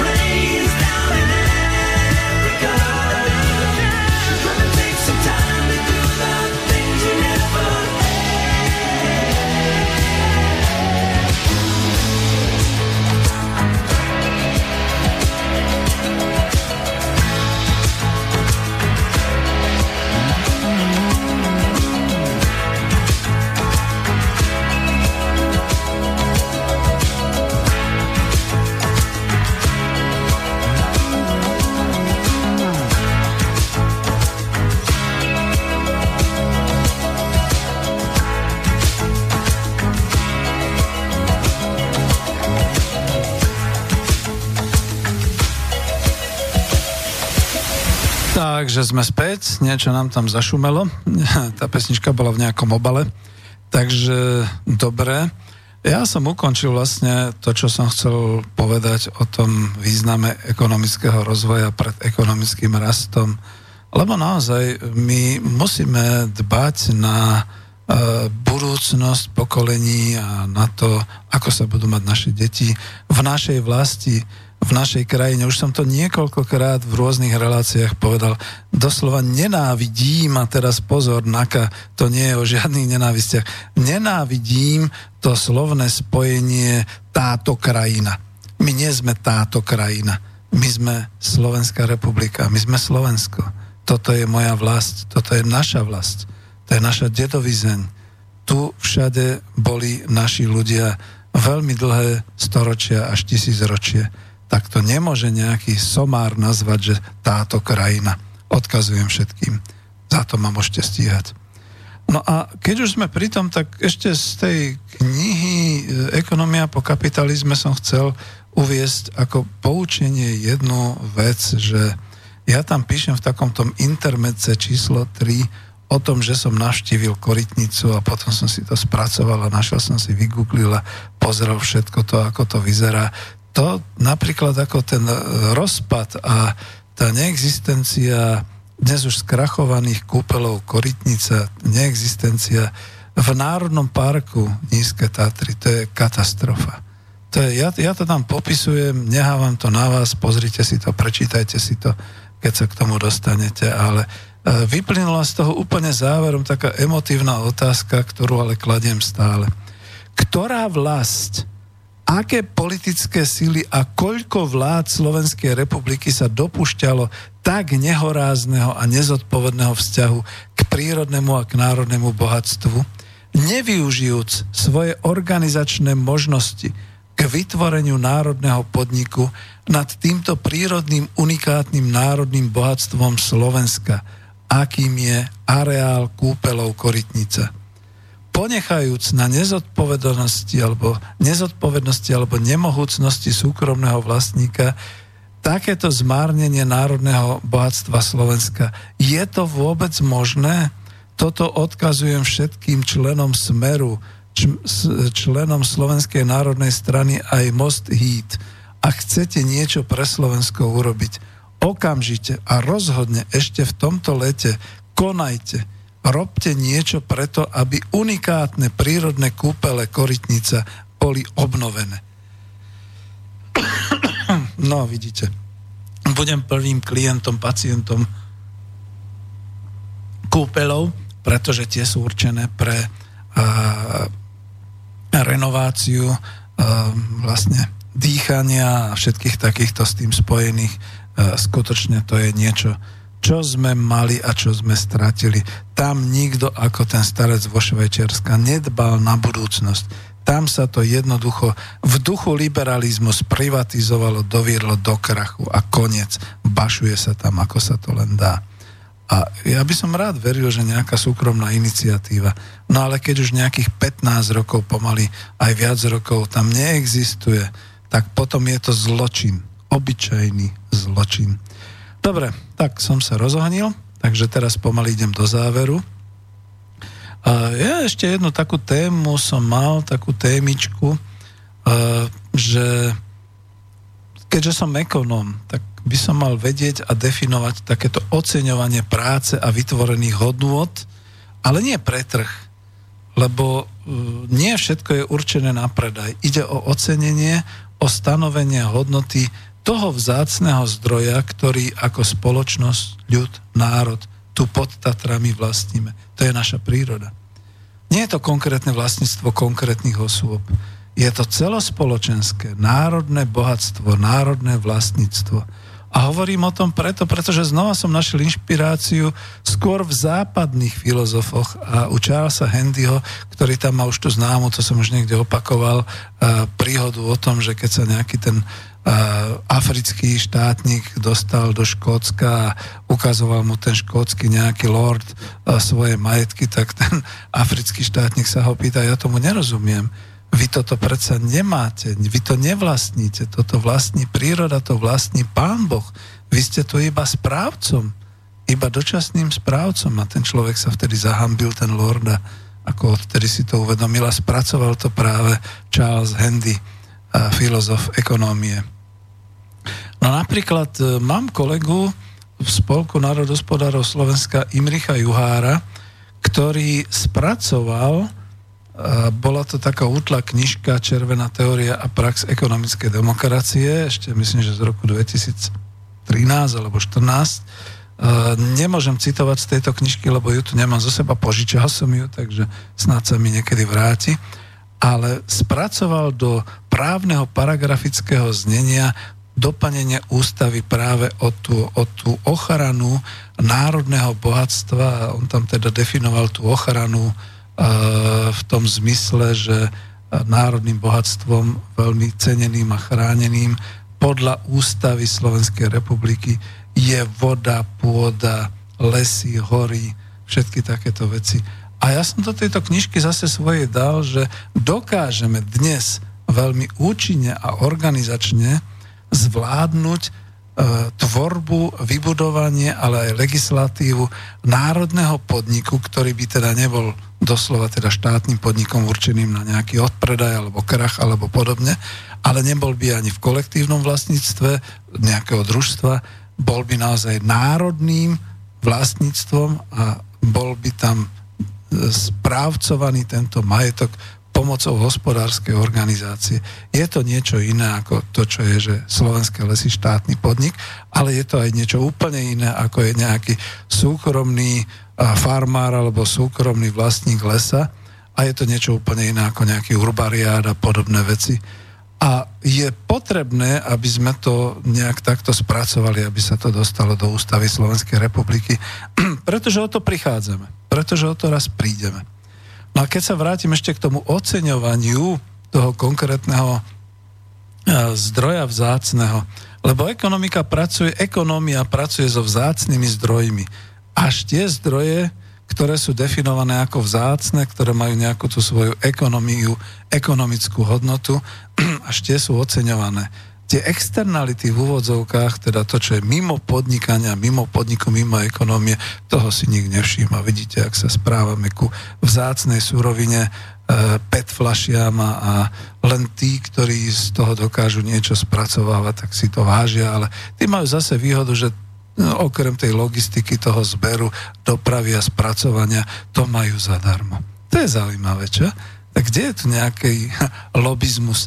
Možno aj tí, ktorí to spracovávajú zadarmo, ale aj tí, ktorí by museli nejaké náklady vynakladať na to, aby teda zálohovali tie PET flaše. Tí všetci by mali problémy. Takže tá lobby sa spojila do dneska na Slovensku, ale ani v Čechách nemáme zálohovanie PET fliaš. Je zaujímavé, že v tom Estonsku to funguje. Napríklad v Európskej únii. No a teraz, aby sme si uvedomili, čo máme a čo by nás to stálo, aby sme to teda prevádzkovali a, a povedzme aj vybudovali znova, e, môj príklad e, dám z takej tej vlastnej praxe, z histórie vlastnej praxi. Pracoval som kedysi na štátnom drevárskom výskumnom ústave. To bol celo štátny, československý štátny drevársky výskumný ústav pre drevo a E, všetko, čo sa týka ochrany, spracovania dreva a podobne. A jedna z tých pracovných skupín sa tam zaoberala ocenením druhov drevín podľa vzácnosti.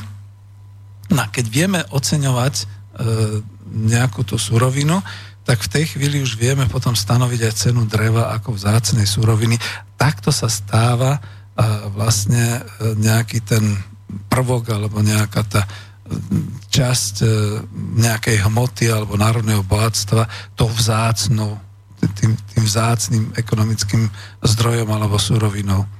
Napríklad e, my sme tam uvažovali vtedy, že aby sa drevom neplitvalo, dokonca na celočeskoslovenskej úrovni, napríklad konkrétnymi drevinami, orechom a čerešňou nejakí ignoranti to skutočne vykupovali na pálenie, na vykurovanie, ale ak vieme oceniť, že toto drevo, tento druh dreva, orech a čerešňa sa hodí na spracovanie. Dobre sa spracováva, napríklad kontrast farieb je fantastický, tak e, napríklad e, my sme mali technológiu spracovávania historických obložení zámkov, to znamená interzované plochy, e, parkety, e, obloženia, skrine a tak ďalej.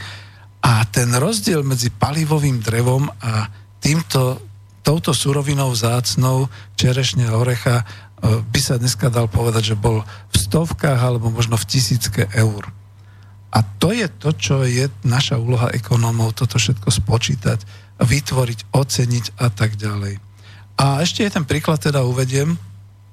Celé areály. Ja som sa učil a mal som možnosť oboznámiť sa s tvorbou umelých wellness oddychových areálov, napríklad britských a holandských. Zabrala sa tým jedna spoločnosť, ktorá sa volala Central Parks. A mal som možnosť e, toto nielen naštudovať, v rámci diplomu v manažmente, ale aj to nejak koučovať pre našu kultúru podnikania, napríklad Slovenské liečebné kúpele Piešťany ešte v časoch, keď tam bola zamestnanecká e, spoločnosť akciová. Koľko práce, úsilia a tvorby krajinej architektúry museli vynaložiť v Central Parks v Británii v tzv. Sherwoodskom lese a v jazere, koľko námahy a práce ich to stálo a investícií, aby to teda tak vybudovali a aby to mohli oceniť. Pričom to, to som potom rozoberal a mám to aj niekde takto ako prichytené ako takú prípadovú štúdiu. My máme takýto celý areál lesa, zurčiacich potvočkov, jazier, Bohom dané. Lebo je to v prírode. A je to skutočne iba, a, a dokonca to ani nevlastní možno ani obec to nevlastní, ani urbár to nevlastní, je to štátne, je to územie nejaké takéto. A tu v podstate tento areál oddychový, tam nepotrebujeme vybudovať veľmi umelo všelijaké tie jazierka, nejaké tie potvočky, nejaké tie prúdy, nejaké tie lesy, nejaké tie lúky. My to tu máme, len si to nevážime, nevieme to oceniť, nevieme to dať do nejakej cenovej hodnotovej kalkulácie, aby sme povedali tak, a toto má takúto hodnotu, ale uvalíme na to embargo. Toto je národné bohatstvo, nad tým môže maximálne existovať národný podnik, žiadny štátny podnik, ani žiadny urbariát spoločný, ani žiadny, žiadne družstvo, ale ani súkromný majetok. Toto bude takto ocenené a to je naše.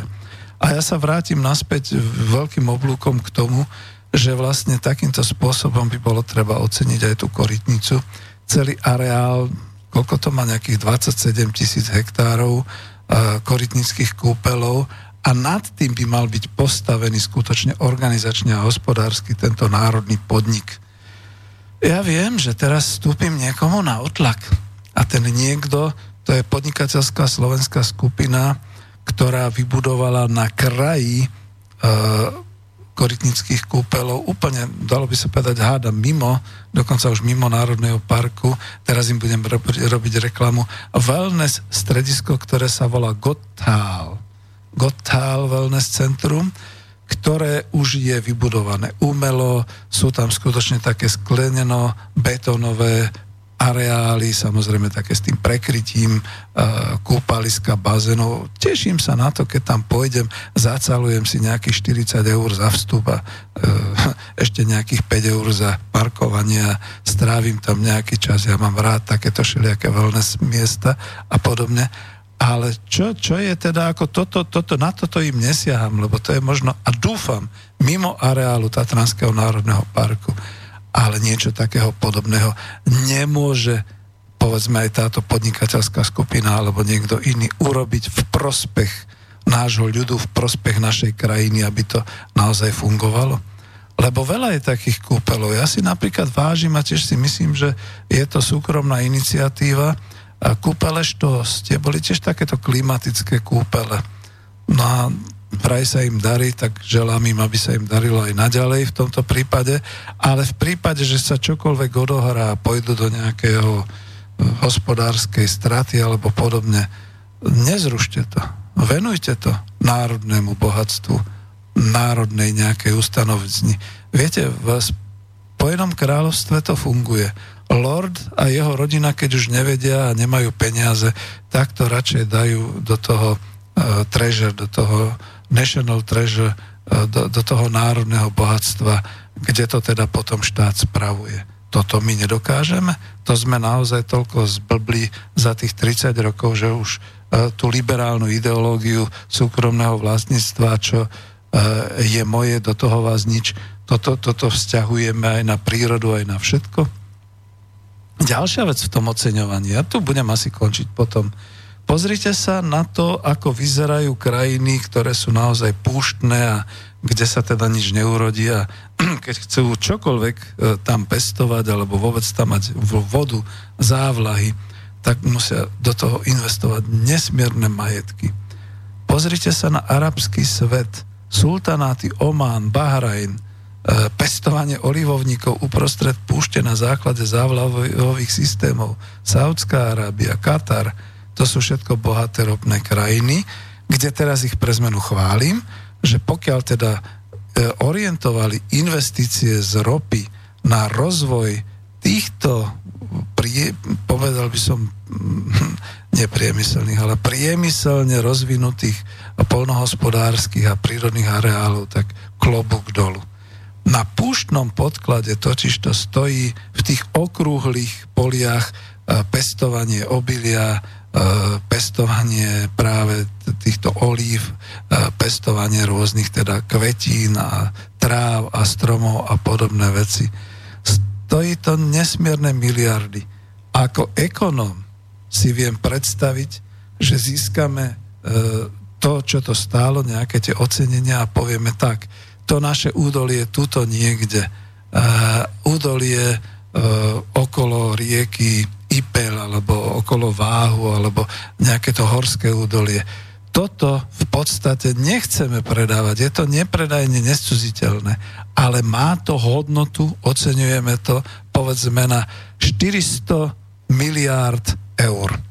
No dobre, a keď to má 400 miliard eur, je to nepredajné, je to nescudziteľné, ale vytvorme nad tým naozaj národný podnik, ktorý to bude spravovať a prevádzkovať v náš prospech. My už dodatočné inform, e, investície k tomu dokážeme dať a dokážeme to nehať pre e, naše budúce generácie. Ale musíme urobiť ešte jednu vec a tým vlastne budem asi končiť. Musíme k tomu pripraviť program ochrany protipožiarnej, protizáplavovej, proti zemetraseniu, proti kobylkám, proste proti všetkému, aby sme si uchovali a zachovali toto národné bohatstvo. O tom je rozvojová, je ekonomika rozvoja oproti ekonomike rastu. My chceme tu naďalej v slovenskej vlasti žiť a chceme, aby tu žili aj generácie po nás.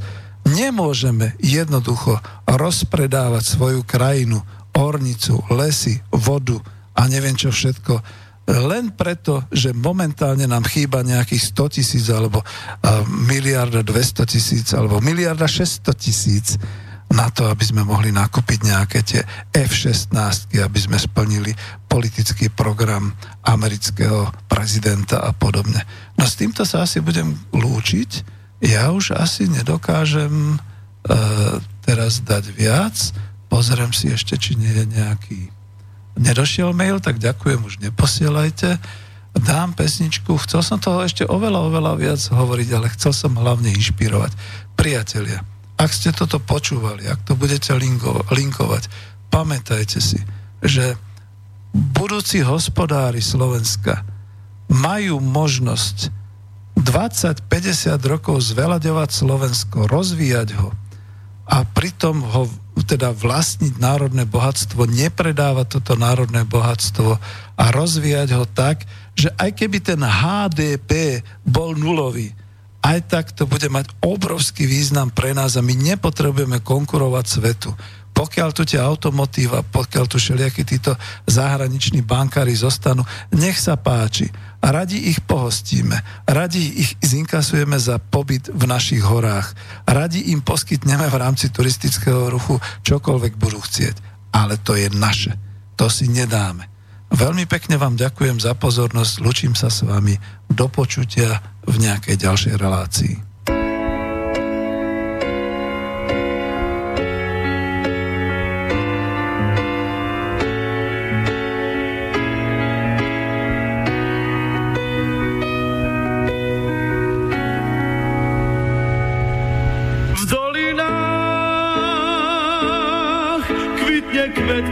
Lásku nám dáva, jeho jas tmavom ráne vždy svieti ako prieždenie.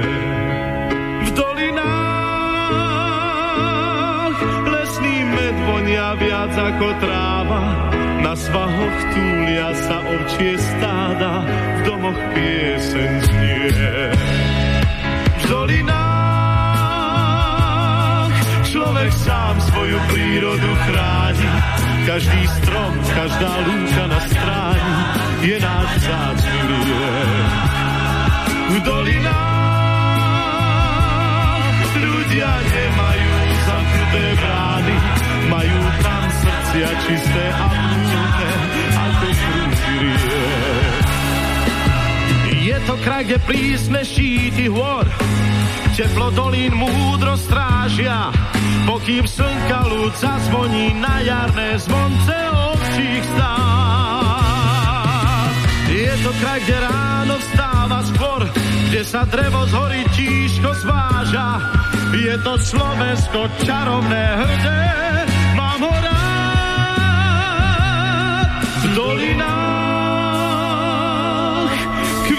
kvet, ktorý lásku nám dáva.